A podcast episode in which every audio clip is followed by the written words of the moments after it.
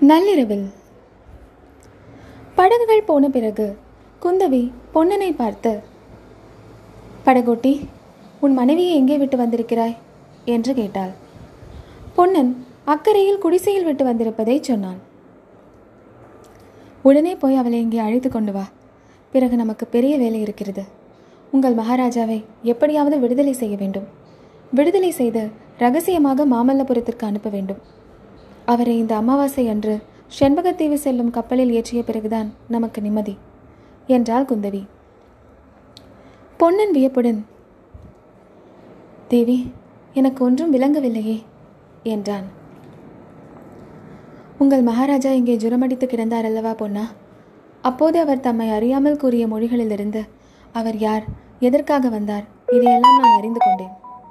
ஒவ்வொரு அமாவாசை என்றும் அவருக்காக செண்பகத்தீவின் கப்பல் மாமல்லபுரம் துறைமுகத்தில் வந்து காத்திருக்கும். அடுத்த அமாவாசை வருவதற்குள்ளே அவரை தப்புவித்து ரகசியமாக அனுப்பி வைக்க வேண்டும். என்றாள் குந்தவி. தேவி கோபித்துக் கொள்ளக்கூடாது. எனக்கு இன்னும் ஒரு விஷயம் விளங்கவே இல்லை. எதற்காக இப்படியெல்லாம் செய்ய வேண்டும்? தங்கள் தகப்பனாருக்கு ஒரு செய்தி அனுப்பினால் போதாதா? என்றான் பொன்னன். என் தகப்பனாரை நீ சரியாக தெரிந்து கொள்ளவில்லை பொன்னா. ஆனால் மாரப்பன் தெரிந்து கொண்டிருக்கிறான். அவருக்கு சட்டம் என்றால் சட்டம்தான் நீதி என்றால் நீதிதான். சக்கரவர்த்திக்கு தெரிவதற்கு முன்னால் உங்கள் மகாராஜா கப்பலில் ஏறினால்தான் தப்பலாம். நல்ல வேளையாக என் தந்தை இப்போது காஞ்சியில் இல்லை. ஏதோ காரியமாய் மாறுவேஷத்துடன் சுற்றி கொண்டிருக்கிறார். இதுதான் நமக்கு சமயம். இவ்விதம் குந்தவை கூறி வந்ததை கேட்டபோது பொன்னனுக்கு ஒரு நிமிஷம் தனக்கு தெரிந்ததையெல்லாம் சொல்லிவிடலாமா என்று தோன்றியது. ஆனால் தன் சிவனடியாருக்கு சத்தியம் செய்து கொடுத்திருந்தது நினைவுக்கு வந்தது. மேலும் அவர் என்ன முக்கிய நோக்கத்துடன் இம்மாதிரி ரகசியமாய் காரியங்கள் செய்து வருகிறாரோ தெரியாது. அந்த நோக்கத்துக்கு தன்னால் பங்கம் விளையக்கூடாது என்று தீர்மானித்துக் கொண்டு குந்தவையின் மொழிகளை பொறுமையுடன் கேட்டு வந்தான். கடைசியில் தேவி விக்ரம மகாராஜாவின் சேமம் ஒன்றை தவிர எனக்கு உலகில் வேறு ஒன்றும் பொருட்டில்லை. தங்கள் கட்டளைப்படி எதுவும் செய்ய காத்திருக்கிறேன் என்றான். சந்தோஷம். நான் மாளிகைக்கு செல்கிறேன். நீ முதலில் போய் வள்ளியை இங்கே அழைத்து வா என்றாள் குந்தவி. குந்தவியின் கட்டளையின் பேரில் கிடைத்த படகை எடுத்துக்கொண்டு பொன்னன் அக்கறைக்கு சென்றான். இதற்குள் நன்றாக இருட்டிவிட்டது. பொன்னனுடைய கைகள் படகை செலுத்திக் கொண்டிருக்க அவனுடைய உள்ளம் அலைந்து கொண்டிருந்தது. உறையூர் சிம்மாசனத்தில் அமர்ந்து ஆட்சி செலுத்த வேண்டிய விக்ரம மகாராஜா இன்றிரவு அதே உறையூரில் சிறையில் படுத்திருப்பார் என்பதை எண்ணிய போது அவனுடைய நெஞ்சு புண்ணாயிற்று. அன்று இரவே உறையூருக்கு போய் ஊர் ஜனங்களிடமெல்லாம் உங்கள் மகாராஜா சிறையில் இருக்கிறார் என்ற செய்தியை பரப்பி ஒரு பெரிய கலகத்தை உண்டு பண்ணலாமா? என்று பொண்ணு நினைத்தான்.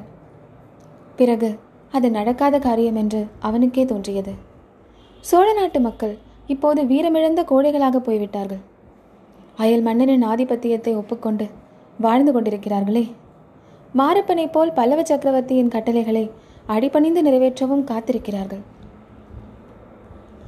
தன்னுடைய நிலைமையும் அதுதானோ என்ற எண்ணம் பொன்னனுக்கு தோன்றிய போது அவனுடைய உடம்பு வெட்கத்தினால் குறுகியது. சிவனடியாரின் வேஷத்தையும் அவருடைய பேச்சையும் முழுவதும் நம்பலாமா? அவர் கூறியதெல்லாம் உண்மை என்பது என்ன நிச்சயம்? ஒருவேளை தானே ஏமாந்து போயிருக்கலாம் அல்லவா? விக்ரம மகாராஜாவிடம் உண்மையான அன்பு கொண்டு அவரை காப்பாற்ற கவலை கொண்டிருப்பவர் குந்தவி தேவி என்பதில் சந்தேகமில்லை. யமன் வாயிலிருந்தே அவரை மீட்டு வரவில்லையா?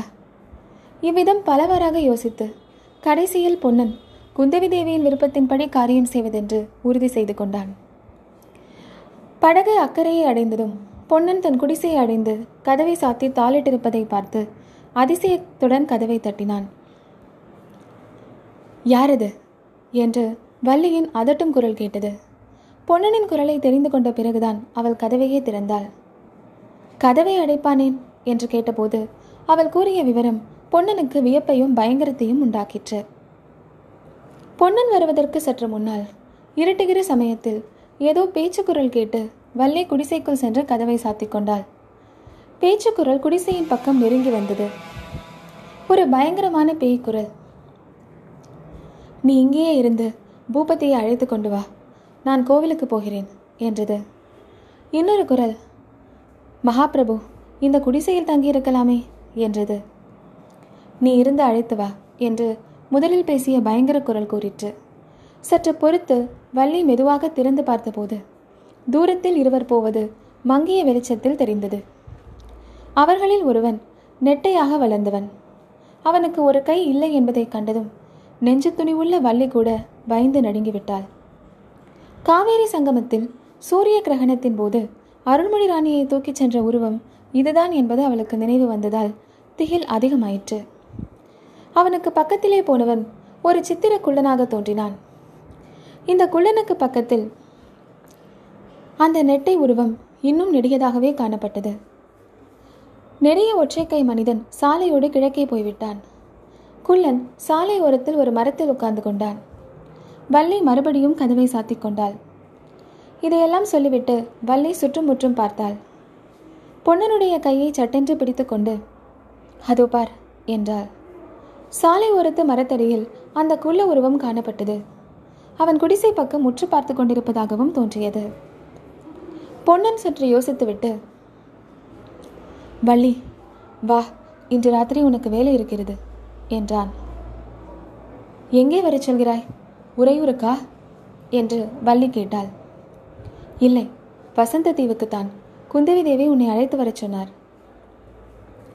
அப்படியா? இளவரசர் மகாராஜா சௌக்கியமா? அவர் யாரென்ற தேவிக்கு தெரியுமா? என்று வள்ளி ஆவலுடன் கேட்டாள். ரொம்ப விஷயம் இருக்கிறது எல்லாம் படகில் சொல்கிறேன் வா என்றான் பொன்னன். இரண்டு பேரும் நதிக்கரைக்கு சென்றார்கள். பொன்னன் வேண்டுமென்றே அதிகமாக சத்தப்படுத்தி படகை அவிழ்த்து விட்டதோடு சலசலவென்று சத்திக்கும்படியாக கோலை போட்டு படகை தள்ளினான். படகு போவதை அந்த குள்ள உருவம் கவனிக்கிறது என்பதை அவன் கவனித்துக் கொண்டான். நடுநிசைக்கு ஒரு நாழிகை பொழுது இருக்கும் சமயத்தில் பொன்னன் மறுபடியும் படகை தள்ளிக்கொண்டு காவேரியின் தென்கரைக்கு வந்தான். இப்போது அவன் தோணித்துறைக்கு படகை கொண்டு வராமல் கொஞ்சம் கிழக்கே கொண்டு போய் சத்தம் செய்யாமல் நிறுத்திவிட்டு கரை ஏறினான். சாலையோரத்தில் தான் முன் பார்த்த இடத்திலேயே குள்ளன் உட்கார்ந்திருப்பதை கவனித்தான். குடிசை சுவரின் பக்கத்தில் தானும் உட்கார்ந்து உறையூர் சாலையை கவனிக்க தொடங்கினான். ஏதோ முக்கியமான சம்பவம் நடக்கப் போகிறதை எதிர்பார்த்து அவனுடைய உள்ளம் பெரிதும் பரபரப்பை அடைந்திருந்தது. டக் டக் டக் டக் என்ற குதிரை குழம்பின் சத்தத்தை கேட்டு பொன்னன் விழிப்புடன் நிமிர்ந்து உட்கார்ந்தான். ஆம் உறையூர் பக்கத்திலிருந்துதான் அந்த சத்தம் வந்தது. சிறிது நேரத்திற்கெல்லாம் குதிரை அருகில் வந்துவிட்டது. அதன் மேல் அமர்ந்திருப்பது சாக்ஷாத் மாரப்ப பூபதிதான் என்று நட்சத்திர வெளிச்சத்தில் பொன்னன் தெரிந்து கொண்டான். நடுச்சாலையில் நின்ற குளன் அருகில் வந்து குதிரையும் நின்றது.